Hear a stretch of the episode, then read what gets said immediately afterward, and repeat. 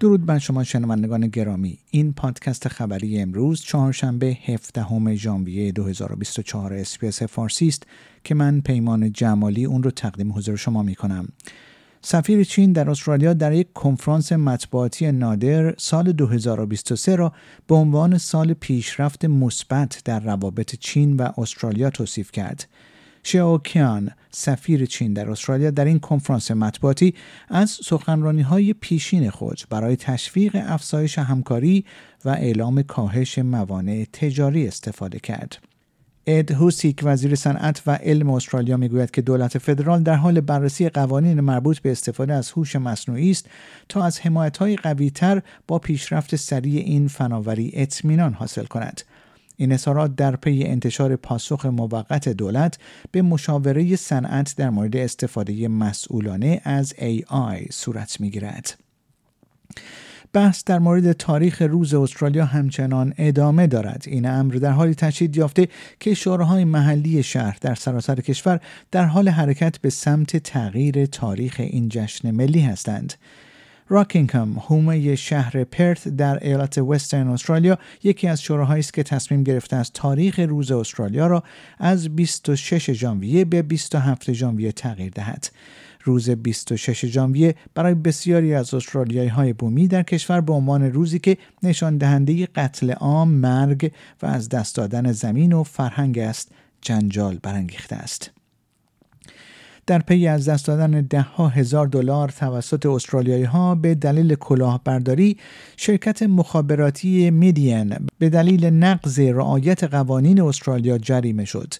اداره ارتباطات و رسانه استرالیا فاش کرده است که شرکت میدین مجبور به پرداخت 260 هزار دلار جریمه شده است. این جریمه پس از آن صادر شده است که این نهاد ناظر متوجه شده است که این شرکت از قوانین مربوطه پیروی نکرده است.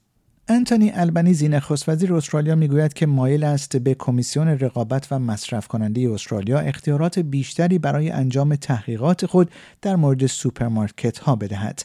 در همین راستا پروفسور آلن فلس رئیس سابق کمیسیون مصرف کننده و رقابت استرالیا موسوم به ACCC به کانال 9 تلویزیون گفت که این کمیسیون در حال بررسی این موضوع است که اگر یک کسب و کار فقط برای یک روز قیمتها را 10 درصد افزایش دهد و سپس آن را به بهای کاهش یافته 10 درصدی تبلیغ کند این عمل طبق قانون رقابت استرالیا غیر قانونی است و به عنوان عملی گمراه کننده و فریبنده شناخته خواهد شد.